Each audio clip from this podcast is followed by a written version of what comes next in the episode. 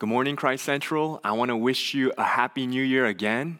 I can't believe it's already the end of the year, but it's such a joy to bring God's word to you on this last Sunday of 2020. And so, if you have your Bibles, we're going to look at Revelation chapter 21, and we're going to read verses 1 through 4 together. So, these are the words of God for us today. Then I saw a new heaven and a new earth. For the first heaven and the first earth had passed away, and the sea was no more. And I saw the holy city, New Jerusalem, coming down out of heaven from God, prepared as a bride adorned for her husband. And I heard a loud voice from the throne saying, Behold, the dwelling place of God is with man. He will dwell with them, and they will be his people, and God himself will be with them as their God. He will wipe away every tear from their eyes, and death shall be no more. Neither shall there be mourning, nor crying, nor pain anymore, for the former things have passed away. Uh, would you join me in a quick word of prayer? Father, as we gather today in your presence and in your name, Lord, we pray that you would speak to us. Would you encourage our hearts as we head into 2021 together? And Lord, would we know deep down that your words are trustworthy and true? We pray these things in Jesus' name. Amen. I think 2020 has caught many of us by surprise. Right? We've had so many 2020 visions, and nobody would have expected it to turn out the way it did. So many plans were ruined, so many vacations were canceled, expectations dashed on the rocks of a pandemic. So many other things happen as well social and political unrest, celebrity deaths, wildfires. 2020 has been a jam packed year. And maybe this year, more than any other, has us longing to come out on the other side, right? We want to come out on the other side of this. But how do we know things are going to get better? Why do we assume that the other side is going to improve? Is it just misplaced optimism or blind hope? I think the Bible has a great answer for us. And it's an answer that's actually given by someone who's already on the other side, someone on the other side of creation, and that's Jesus himself. Jesus frames our expectations of that other side in a way that describes it being better than anything else we could ever imagine. And so today, as we end out our year, I want to leave us with hope a hope that would give rise to endurance and perseverance. So, today, just three truths to regularly remember as we head into the new year. These three are first, the world, this world is passing away. Second, God is still working. And third, a new and better world is coming. And these three are going to flow right out of the verses that we read. So, first, this world is passing away.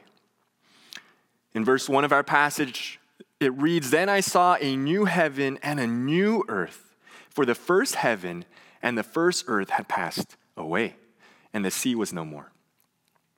You see, the first creation is temporary. It's not meant to last. It's not the final destination. No, it's not the long term goal. All of it is passing away. And I love this threefold picture of the order of things, right? Earth, heaven, which also can refer to the sky, and the sea. All of it is passing away. The sea, in some places, also represents a place of storms, a place of danger and disaster, a place of death where the sea would swallow people up.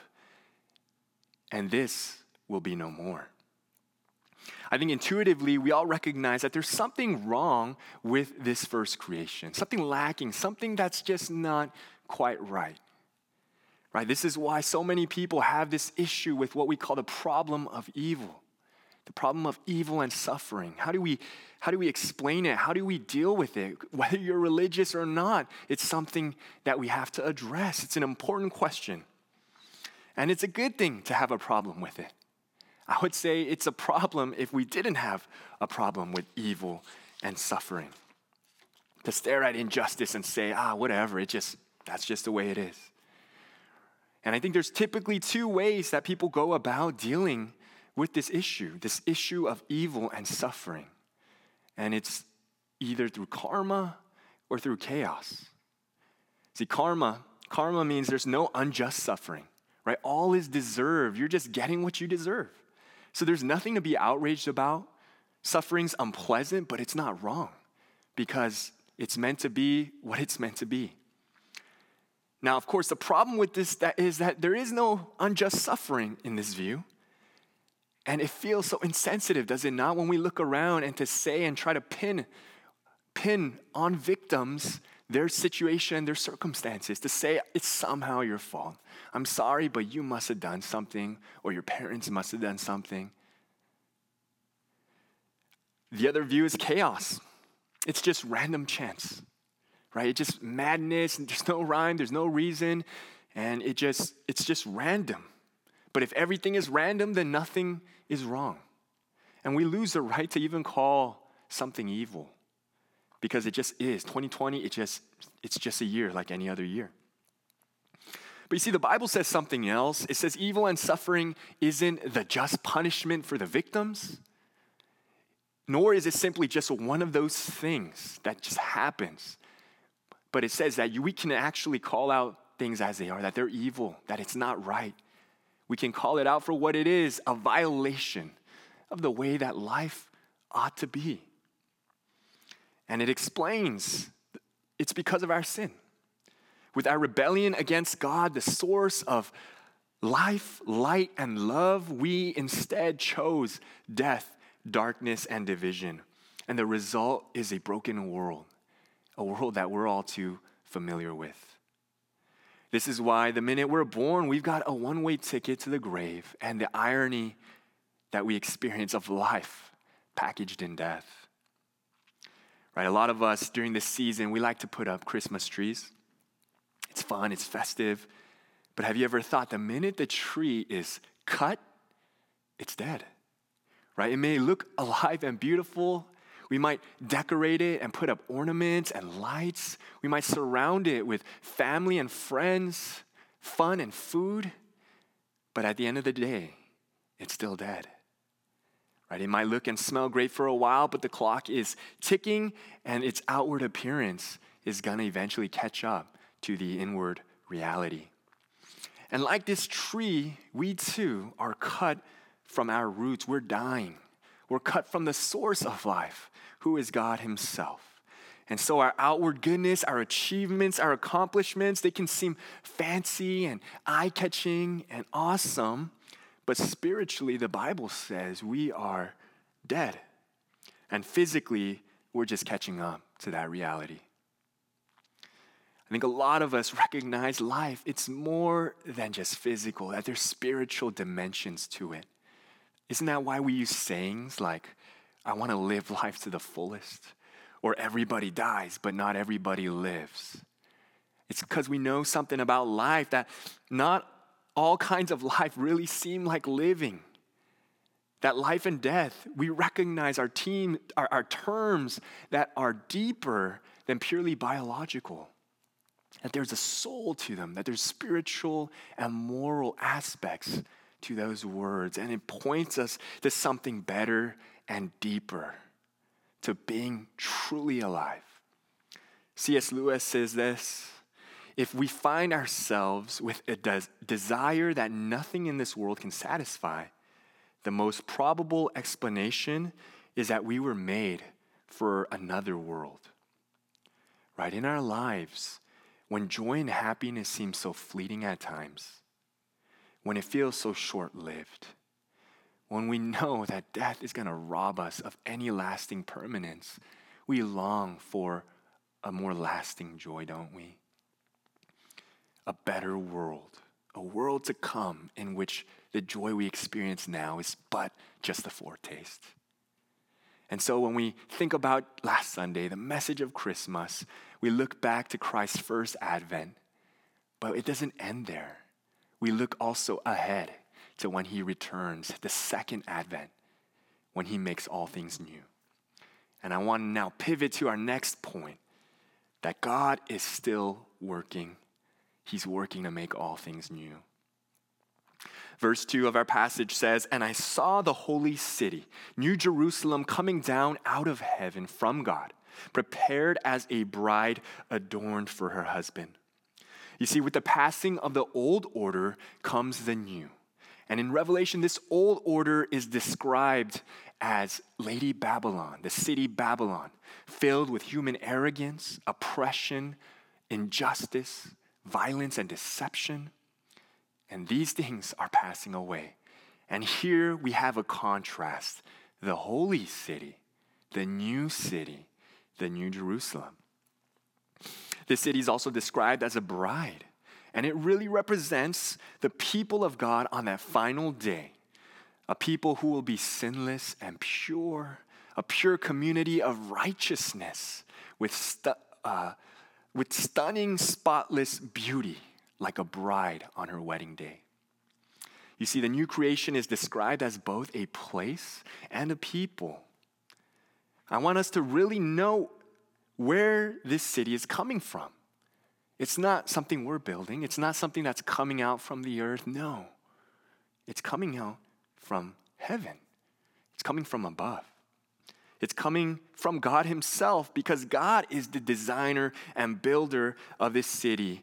And so we can run into trouble when we expect this perfect community now, or if we expect that this city is our achievement. It's not. It's God's, and it's a gift coming from above. He will bring this city about in His time and in His way. Eugene Peterson, he says this the assumption of Christian spirituality is that always God is doing something before I know it. So the task is not to get God to do something I think needs to be done, but to become aware of what God is doing so that I can respond to it and participate and take delight in it. You see, God doesn't need us to build his city. And really, it's, it's up to us to see what he's doing and to join in. I think 2020 has changed a lot of our expectations especially our expectations for what God is doing. And I want to highlight maybe some ways, some silver linings in which God is still working in 2020. Because when God closes some doors, He opens others, and there are opportunities. I think this year there's been a growing awareness of our mortality with COVID 19. I think we've had to come to the realization that life doesn't go on forever.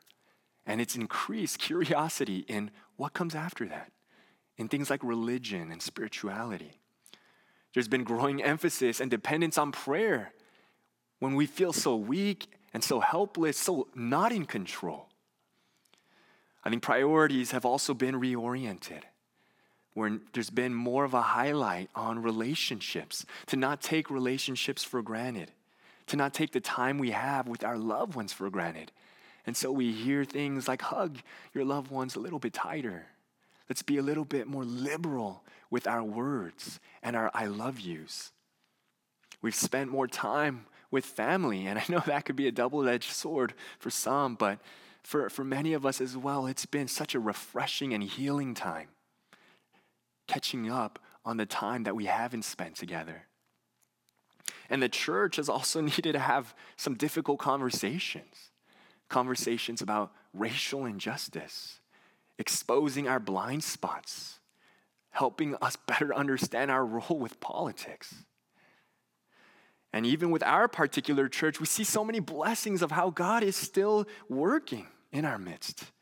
Where we've moved everything online and we've been forced to continue to think about what is essential and the majors, and we see God doing stuff. We've inducted 29 new members We've commissioned out our first missionaries. We baptized two adults and seven infants. We've had prayer meetings. We've had small groups continue through virtual communities. We have our life stage ministry still meeting virtually, and also we have drive in services where we can even celebrate the Lord's Supper together. And Sunday worship, even right now, continues to go on. I think personally, this year has also been really exposing for myself and my own sin. Uh, every now and then, I'll journal some thoughts as I think about uh, how I'm feeling in those moments, what's going on in my heart. And the, one of the last entries I, I journaled was in October, and I wrote, feeling low energy, discouraged, anxious, not thriving. Maybe that captures how you felt, or maybe that captures how you feel right now. And I remember sharing that with my wife, Michelle, just feeling like I don't think I'm thriving. And we had this great conversation where she, in such a timely manner, asked this question of what do you think it means to thrive? And we got into a conversation, and I and it's caused us to really think and redefine what it means to be productive, what it means to be fruitful. Because in God's eyes, what if thriving is less about what you do and more about who you are? That the metric for progress, it's, uh, it's not necessarily in your work. I mean, those are a plus, but what if growth, uh, what if growth is more about Christ likeness? What if it's more about bearing fruit of the Spirit? And I'm still learning that now and I'm sure all of us can as well, that God cares more about the kind of people we are than the things we do. And of course, you're going to end up doing who you are. And what if that's a big thing God is doing this year? To sever how much confidence we place in our own works and instead look to Him and His work in us. That 2020 might be an opportunity for character development, for growth in being more like Jesus, growth in love, joy, peace, patience, goodness, kindness, faithfulness, gentleness, and self control. You see, God is building his city, but he's also building up his citizens. He's preparing his people, the church, as a bride. He's making new the people of God spiritually and morally. A process that will be perfective when Christ returns, but nonetheless begins even now. And so when we feel like we're not able to work, or what we're doing just isn't working, we can know that God is still working, and often He's working on us. Third, our final point for today a new and better world is coming. Verse 4 reads, He will wipe away every tear from their eyes, and death shall be no more.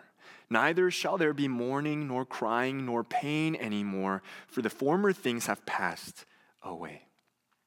You see, God is bringing in a qualitatively different age, a different kind of existence. He, he's not just repairing a fallen world, but He's raising it from the dead. You see, we're not going back to Eden, the Garden of Eden. We're going beyond to the new creation, something far better. And it's there that we'll get Christian loved ones back, where we'll get our glorified bodies, right? Heaven, the new heavens and earth is a physical place. And that's such great news for those of you struggling with chronic pain or illness. Right? We'll also share in Christ's heavenly inheritance, in his riches, and in his royal status. But these are all ultimately fringe benefits. They're great, but the greatest thing about the new creation to come is that we get God Himself. Right, verse 3 says, And I heard a loud voice from the throne saying, Behold, the dwelling place of God is with man. He will dwell with them, and they will be his people, and God himself will be with them as their God. This verse, I think, really captures the entire Bible, the central thrust that it's about entering into a relationship, an intimate relationship with God Himself. Right? When you think of a wedding, right, you don't marry someone to get their things, or at least I hope you don't, but we marry them to get them. The things are a plus, they're an add on. And we recognize that at the heart of reality, what matters most, it's, it's relationships, isn't it? It's love in the context of relationships. We all recognize that the most precious memories are those moments that center on those personal relationships when uh, we experience the collision of hearts and minds and souls. And for the Christian, this makes perfect sense that these realities are the most profound and special realities because our God is love. And the universe originated, it began out of an overflow of love. Christianity is centered upon a God who is three persons in one, a triune God who's in perfect community, a perfect community of love in and of himself. And out of that overflows everything else. We come from love, we're shaped by love, we are meant for love, which is why the two greatest commandments are to love God and to love others. This is why to experience love feels so life giving, but to taste rejection and division can feel like the opposite, to feel like death. So then, how do we get Him? How do we get God? How do we get this relationship? How does it happen? How can a holy God who hates sin dwell with a sinful people like us? How can we be brought home out of this broken world filled with suffering and tears? Well, to wipe out the tears from our eyes, Jesus would have to come and be wiped out. That he would be put to death for our rebellion and mess. And although it's us who's responsible for the brokenness and sinfulness of this world, he would take on responsibility. He would join us in our failures so that we can join him in his family. He would take on our flesh so that we could take on his spirit. He would bear the curse of our world so that he could grant us blessing and hope in a coming one. You see, in Christ, death would be put to death as our faithful bridegroom would lay his life down for his bride. 2020 might have caused a variety of, tears for you. You can be assured that Jesus knows them. Psalm 56 says he bottles them. He knows every single one. They matter to him. Tears of mourning over loss, of losing loved ones. Tears of sympathy and compassion for those who are hurting, for those who are struggling, for those who are in need tears of contrition and repentance for those of you broken over your sin, who feel like I keep doing the things I know I shouldn't be doing and I hate that about myself. Tears of those who are persecuted, tears of disappointment, loneliness, tears of victimhood, tears of yearning for what cannot be. Jesus knows them all. He's lived them all and he understands what it means to cry.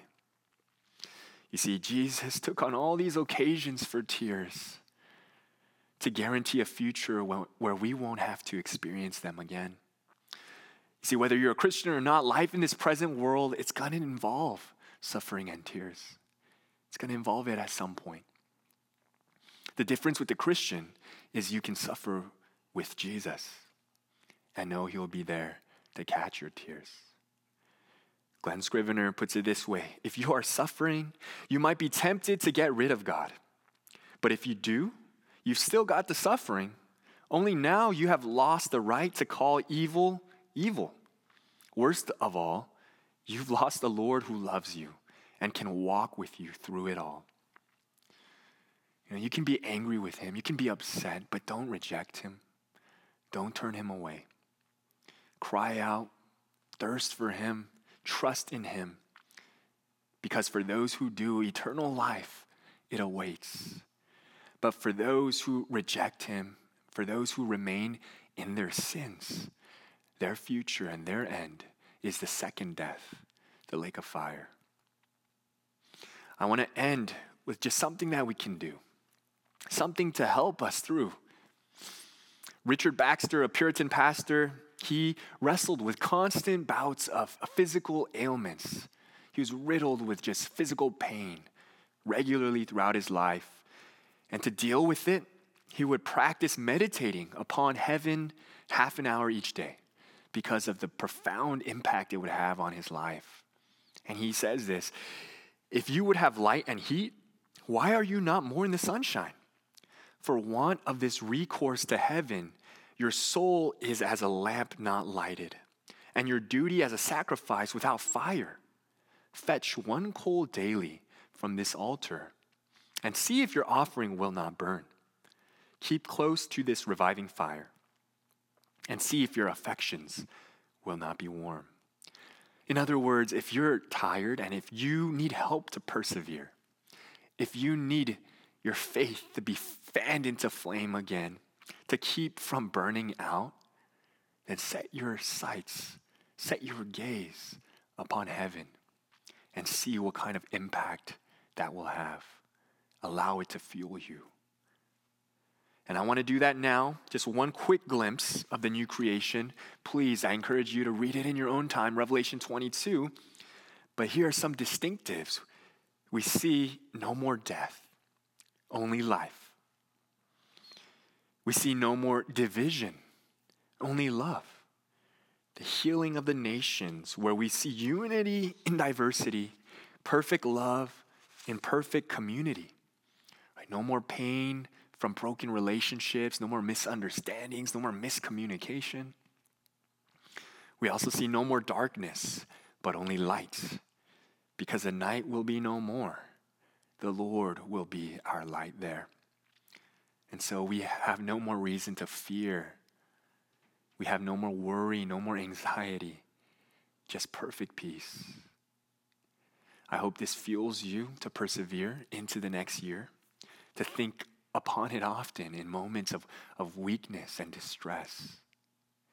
Colossians 3, verses 1 to 2 makes this so clear.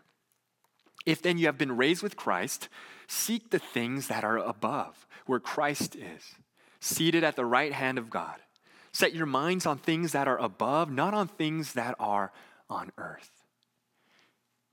Now, you might be someone who's heard, but, but what about people who say there are some who are so heavenly minded that they're no earthly good, right? They focus on heaven so much that they're useless here. They're not helping anyone, they're not doing anything. And I'm sorry if you've encountered Christians like that. But I do believe those who are truly heavenly minded that the opposite is true. That those who are truly heavenly minded can give as those not confined by wealth, health, and security. That they can give without holding back. That they can live without anything to prove. That they can share from their hearts without anything to hide and that they can even lose, lose their lives because they know they have everything to gain in Christ in the world to come. You see, I think Christians, most of all, have the perfect resources to lead the most radical lives of sacrifice, of love, and of service. 2020, it's been a perplexing year. And the point isn't to know all the answers. But the point is to know Jesus enough to trust him with all of your questions. 2 Corinthians 4:17 describes our life for this light momentary affliction is preparing for us an eternal weight of glory beyond all comparison. I know for some of you it may not feel very light and it may not feel very momentary right now. But in the scheme of eternity, with an eternal perspective, from an eternal perspective, it will be. When the curse is reversed, when tribulation turns to triumph, when the pain turns to praise, and the suffering turns to singing, when the tears dry up and death is put to death, where faith and hope will have fulfilled their purpose, but love will continue on forevermore. You see, our longing for a new and better year, I really believe it reveals a deeper longing for a new creation, the new heavens and the new earth. And with another year, we're another year closer to it. Come, Lord Jesus, come. And surely he is coming soon. Let's pray. Father, we thank you. we thank you that you give us a imperishable hope that outlasts this world that we know is coming. Lord, would that truth be one that we carry so tightly in our hearts, especially for my dear brothers and sisters who are struggling deeply. Would heaven fuel them? Would that vision of eternity, a much better world to come, be our source of comfort? And Lord, we look forward to that day when faith will be sight. We'll see you face to face. We love you, O Lord. We pray these things in Jesus' name. Amen.